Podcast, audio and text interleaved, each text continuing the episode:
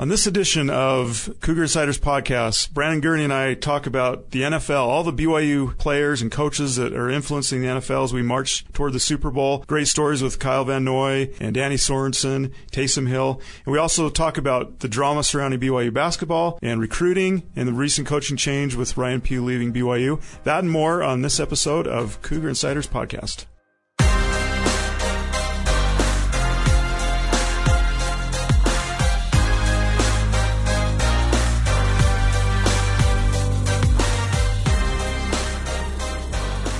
Welcome to this episode of Cougar Insiders Podcast. I'm Jeff Call, beat writer with the Deseret News, and I'm joined by Brandon Gurney, also beat writer and uh, recruiting recruiting guru extraordinaire, right? Sure. And uh, we're without uh, Dick Harmon today. He's uh, he's playing hooky. He's gone out of town. Uh, we miss him, but I'm sure he'll be back soon. So we're gonna just do this alone, the two of us, uh, Brandon and, and, I. And I think the first thing we've got to address is you know, you watch these NFL playoffs, and everywhere you look, there's BYU guys, former BYU guys, and there's been so much made over the past uh, few years about the lack of guys being drafted in the NFL, and now this year you have a situation where here you have the the NFC AFC championships coming up, the Super Bowl coming up, BYU guys everywhere. Brandon, what do you think about uh, how exciting is it to, to, turn on the TV and see these former BYU guys making such a big impact? Well, it's great. I, it's a great look for the program, and uh, Kyle Van Noy to me is, is, the best success story maybe I've ever covered at BYU. And, and, thinking about where he was and where he is right now is really extraordinary, and it's something that I, I don't think it's a story that can be told enough about. So, so, so I just kind of want to re- relay. I, some fans remember, some don't, but I remember right before he was about to sign, and he, he got busted with a DUI, and and I, I, I remember thinking, oh well, that's it, he he's done. I, yeah, it, yeah, it's not going to happen. And I remember texting my source at BYU saying, well, you're not going to sign Kyle Van Noy. No, we are we absolutely are. I was like, whoa, what's going on there?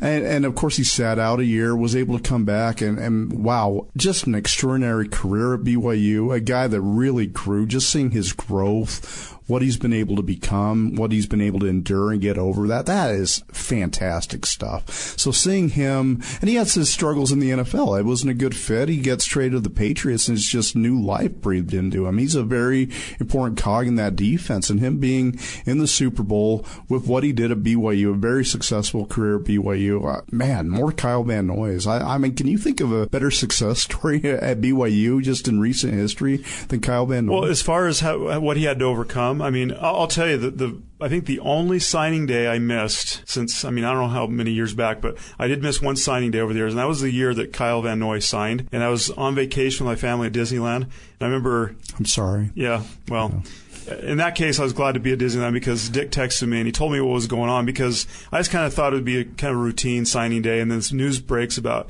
Kyle Van Noy and all this stuff. And um, it was a huge story, obviously, because he was one of the gems of that recruiting class. And as time went on, I remember I remember talking to Kyle about how he wanted a certain number. He wasn't going to get that certain number till Bronco gave it to him. He yeah. had to earn it. I remember going through all that stuff. And then what he ended up doing in his BYU career. I mean, that Mississippi game comes to mind when he, I mean, basically kind of takes over the game and the bowl game. And then that bowl game in oh, San Diego State was, was, I mean, he literally took over the entire second half of that game and willed BYU to a win on a night that BYU's offense could not do anything. So great, great story. Um, so happy for Kyle Van Noy and what he's been able to do. And then you look over at, uh, you know, Taysom Hill's kind of become the talk of the NFL in a lot of ways. Uh, you notice how almost every offensive snap for the Saints, the announcers will say, "Well, there's Taysom Hill." You know, they'll point out if he's in the game and things, and and then you see him on special team. You see him pick up a big uh, fourth down on a fake punt. You see him throw a touchdown pass, although it got nullified. I mean, it's remarkable what he's been able to do. And Brandon, I, th- I think it's funny how. Do you remember how Taysom Hill would bristle when you would ask him about the possibility of playing a different position? Oh yeah. He, he didn't want to think he's a quarterback, oh, and he did. didn't want anything, any part of any other position. Talk about playing running back or tight end or safety or anything like that. And yet now in the NFL, we're seeing him being used in all those different roles and and really maximizing his athletic ability. To me, it's frustrating to watch Taysom Hill in the NFL, and and this is the reason why because you see what Taysom's able to do with an experienced offensive staff, a staff that understands concepts, how to work together, and all that. Taysom didn't have that. I, I mean, with all due respect to uh, the offensive staff that he, he, he played under, they weren't good. They weren't ready to really do uh, to, to to just kind of I, I don't know exemplify his unique skill set which is a skill set we're never going to see again. I mean, he is a fantastic athlete. You're seeing it in the NFL. You're seeing what, what he's able to do. And the fact that he wasn't able to do that at BYU, uh, he was misused. He, he was. And, and that is a very frustrating thing in my opinion because he is so extraordinary and so, uh, uh unique with what, what he does. I, I, I, guess unique, extraordinary, same thing. But, but, but uh, to me, it's frustrating. It really is because you're, you're never going to see an athlete like that at, at BYU again. I, I'm very comfortable in stating that just because he's so extraordinary and, and, and the fact of what he could have been,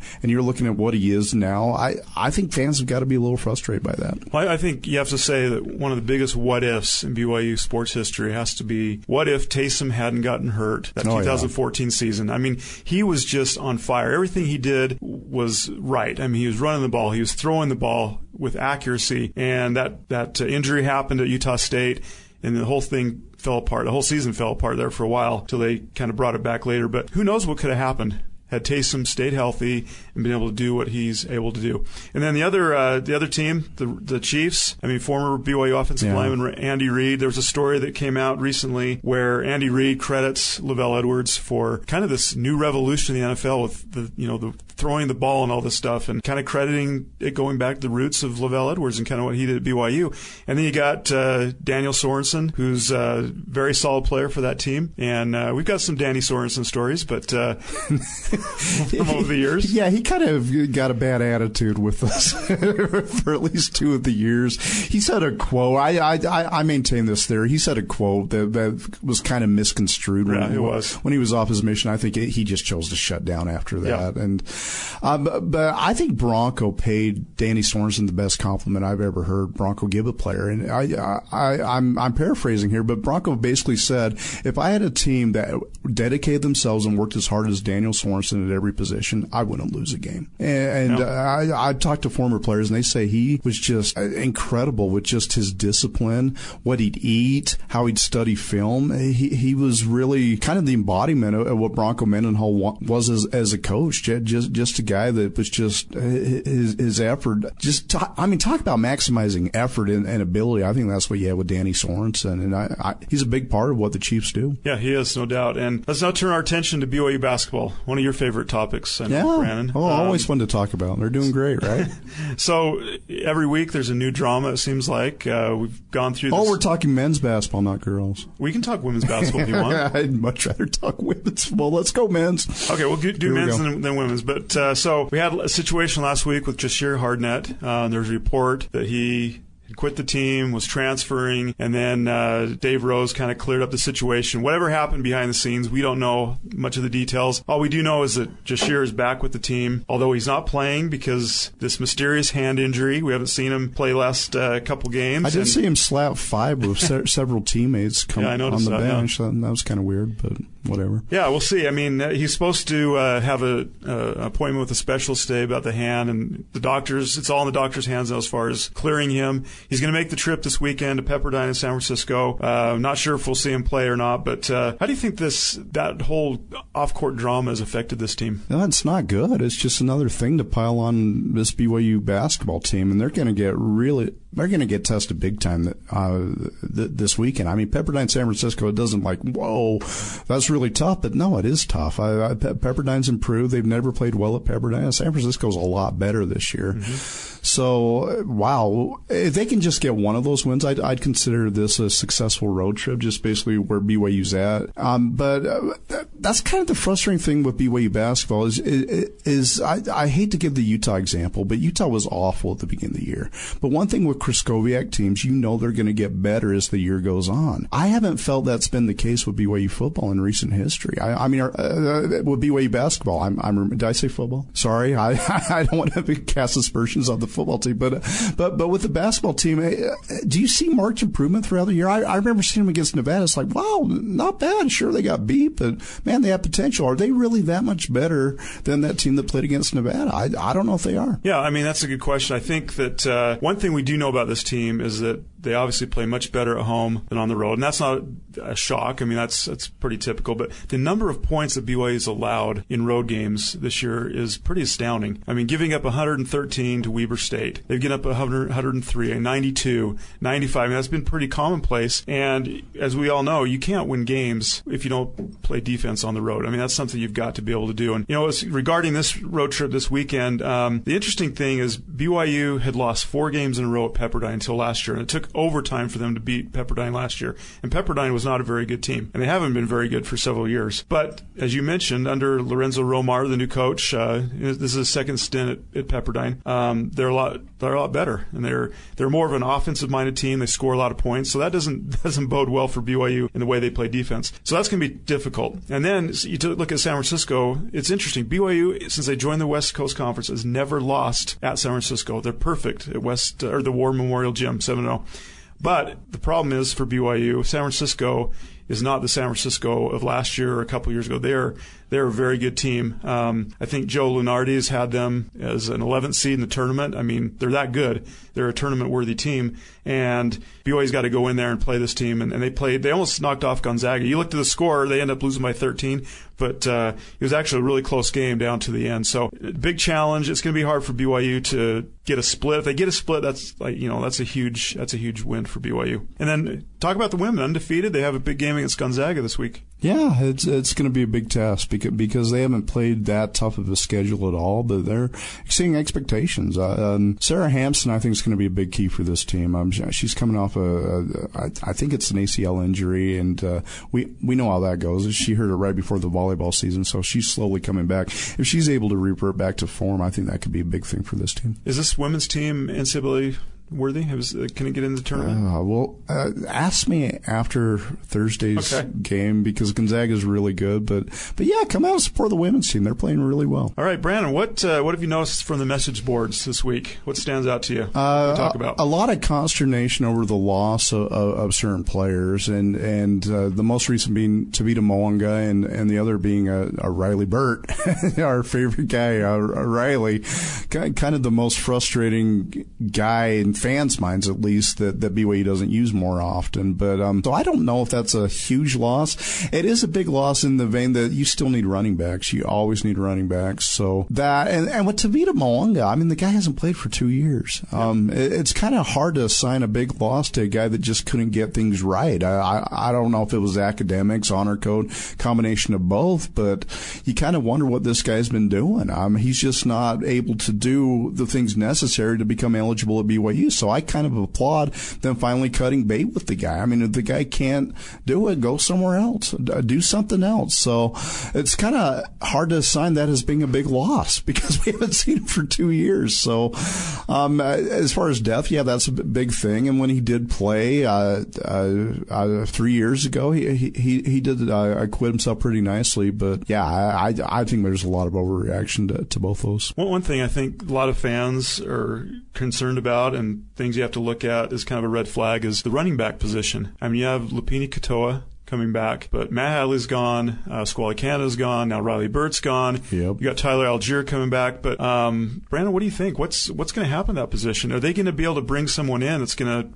maybe fill a void. I think they they've been, man they tried they tried so yes, they hard to bring in a, a guy mid year, and it's kind of hard to bring in a junior college guy in the February signing period. I, I, I, mean, I'd imagine it would be because you'd imagine a lot of these JUCO guys they're ready to go and, and they're already snatched up. I mean, there's a late breaking guy, a guy didn't work out. Maybe there's a graduate transfer out there. They need another guy. They absolutely need another guy, or they need to make some position changes because it's too thin. It was too thin last year, and you're losing two bodies off that uh, off of last year's team. I, you don't have a guy, at least that I, am aware of, that, that you can switch like, like you did Matt Hadley. I, it's it, it's absolutely a, a, point of concern. Okay, let's move on to the rest of the story. And one of the big uh, We'll stick with football. One of the the uh, I guess uh, noseworthy events of this week is uh, offensive line coach Ryan Pugh. He's only was only at BYU one year, and now he's off to be the offensive coordinator and O line coach at Troy, which is close to home for him. He's an Alabama native, and Troy's in Alabama. So what a great opportunity for him to be. Now he's only 30 years old, and he's already an offensive coordinator, and uh, so you can't fault him for that. Uh, it's a great career move, and um, he's got a young family, so it's got to mean a lot to him to be close to his own family and things. So, uh, you know, what what do you think, Brandon? What where does BYU go from here as far as finding a replacement? Well, good for Pugh. I, I never thought he'd stay at BYU very long, but man, one year, seriously. But um, yeah, it's a concern. I, the, the, obvious guy to fill is Dallas Reynolds, which doesn't excite a lot of fans just because you know, you know he's just a guy. He, he doesn't have that that that I, I don't know that sexy name that you're bringing in that, that unknown. But I, I like Dallas. I think he's he's he's done a good job. And and there's there's some good LDS candidates. It seems like Uparessa is a guy that's always there for any anytime there's an offensive vacancy. We hear his name, but it, it's going to be interesting. I, I I think Grimes I, just with Pugh, he wants a guy that, that just has his own philosophy and all that. And, and I like BYU having non LDS coaches. I, I think it's a big thing for this team to have those guys, to, ha- to have guys where you can recruit the non LDS, well, we're not supposed to say LDS, non members of the Church of Jesus Christ of Latter day Saint athlete, um, uh, come in and, and, just be comfortable. I think Gilford's done an amazing job uh, with the non LDS defensive backs. So I like that he was non LDS, and, and we'll see where they go. It's, it's going to be interesting, and it's bad timing because you have Logan Sagapolu, the biggest offensive line uh, uh, prospect in the state, about to announce, and if BYU was maybe a consideration, they just lost their offensive line coach. That that, that could could give them a reason. Yeah, I, I think uh, you know be, it will be interesting to see where they go with this because uh, I think Jeff Grimes obviously has a lot of contacts and people he's worked with in the past in his various coaching stops. It, it may be a situation where they bring in somebody that we've never even heard of before. Yeah. But he's got a strong relationship with him. He's worked with him before. He knows things. But uh, you know, I, I, personally, I'd love to see Dallas Reynolds. Yeah. I mean, he's been around the program the last couple of years. Uh, his dad was a tremendous coach. We all know Lance Reynolds Sr. was was a, an amazing coach at BYU, great with people, and I think Dallas is kind of that personality. So we'll see what happens, but uh, it would be fun to see Dallas uh, get that job. What's the what's the latest on recruiting, Brandon? Uh, the, not a lot. I, I kind of touched on, on the issues. P- Puka Nacua has a, an official visit scheduled for BYU, which excites a lot of fans, right? But I, I still, I it, it's all going to be on Zach Wilson. if he signs with BYU, it's going to be. I, I don't want to say all Zach Wilson, but that's going to be a big impact. Uh, I, just having that that quarterback that ended the year like he did. I, I mean, absolutely perfect in the bowl game. Um, maybe he can swing him. I, I think it's a hail mary. I don't, I don't think it's likely, but but it's still on the table. I mean, when you get a guy on campus, you have some type of chance. You always have some type of chance.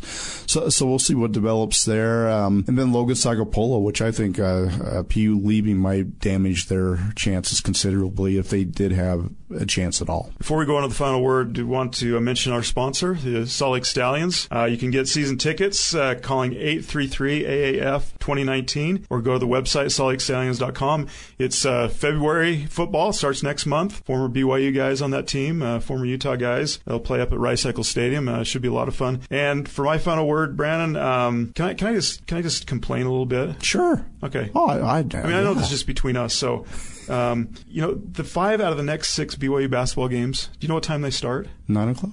How'd you guess? Nine o'clock. I've I've heard you complaining about this before. I mean, I, you know, it's fun call, covering college basketball when they tip off at nine o'clock. It, it's difficult, and I know it's, it's difficult, difficult on fans for too. the fans. Yeah, yeah exactly. Like and then uh, for those of us that cover the game, I mean, to have to file a story as soon as the game ends, it gets a little chaotic and things. Um, I will say that from the you know from exposure standpoint, it's good. A lot of these games are on ESPN and things like that. But uh, boy, it's tough. And I'm getting too old to stay up this late for these games. You're a lot younger, Brandon, so you probably don't have as not, much trouble. Not a lot younger, but yeah, I, I'm I'm really youthful and spry. But what's your final word? My, my, final word, geez, I, I, I I'm excited for football. I, I, I think BYU's got a lot of stuff going. You, usually spring football, I'm kind of thinking about is like, oh, already? Wow. I, I think it's going to be really interesting and fun this year. I, I think entering it with, with a quarterback like Zach Wilson's going to be intriguing. And, and BYU always starts pretty early, so so it's probably only what, March 4th yeah, we start. Yeah, March fourth. Yeah, That's just weeks away. And, I think football is definitely at the forefront again. If it ever was not, I think there's a lot of optimism, a lot, a lot of things to be excited for. So yeah, I had to stretch because I did not want to talk about basketball, anything basketball related, for my final word. And, and men's volleyball, uh, they're fun again. Uh, they're always fun, right? They got a good young team. I, I, I don't have to tell fans to come out and support them because they do every every weekend. But but yeah, they they should be able to do some fun things this year. Well, this well this men's volleyball team be able to uh, compete for national championship? I don't believe so. I think Long Beach is so stacked that it's going to be really hard. Really? Okay. Uh, Gabi Fernandez is, is one of the most exciting players I've seen at BYU. I don't think I've ever seen a player hit the ball harder than he does. And they have a, a, a freshman in, in Davide Gard, Gardini. I mean, they just get these international guys with tons of experience. He's already starting at, at outside hitter, and he looks like he's been playing for three years at BYU. So, so their talent, talent is never an issue with the BYU men's volleyball team. It's just kind of the nuts and bolts, having that, the passing, the, the receiving, the, all the stuff that people don't look at. That's going to be the, the things that ultimately determines what BYU volleyball is going to be able to do this year. Thanks for listening to this episode of Cougar Insiders Podcast. You can go to Cougar Insiders at DeseretNews.com if you'd like to give us some feedback. Please subscribe wherever you get this podcast, and please make sure to read all of our stories at DeseretNews.com.